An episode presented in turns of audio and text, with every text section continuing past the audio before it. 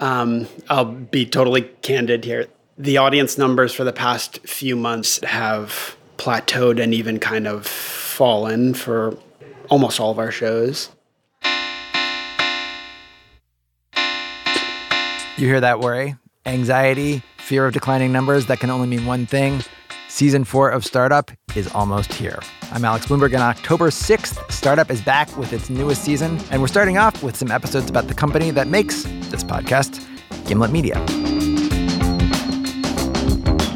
There has been a ton of change here since we last checked in. The company has grown to over 60 people, and with all that growth, there's a lot of growing pains.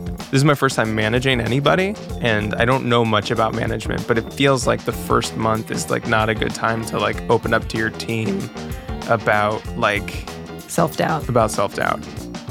I'm sure that moment will happen. Uh, it may happen like kind of soon. there is a part of me that misses just like the diversification of worry. Like, you know, like I had my worries and you had your worries and now it's like every worry is the same worry. Growth and change can bring anxiety and frustration. The decisions are bigger, the risks are higher. As the salesperson in the room, that's hard for me because this one's like, we have $500,000 and we need to spend it right now. Have you had any moments of like regretting it? Uh.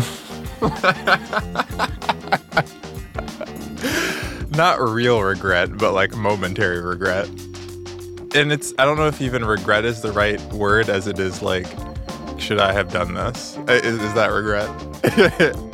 and there's a lot of pressure to rise to the challenge, step up to the plate. Alex, it's not all fun and games. Right. Right. I got to grow you, up. You got to grow up, Alex. Yeah. The company's bigger, the stakes are higher. It's season four, people.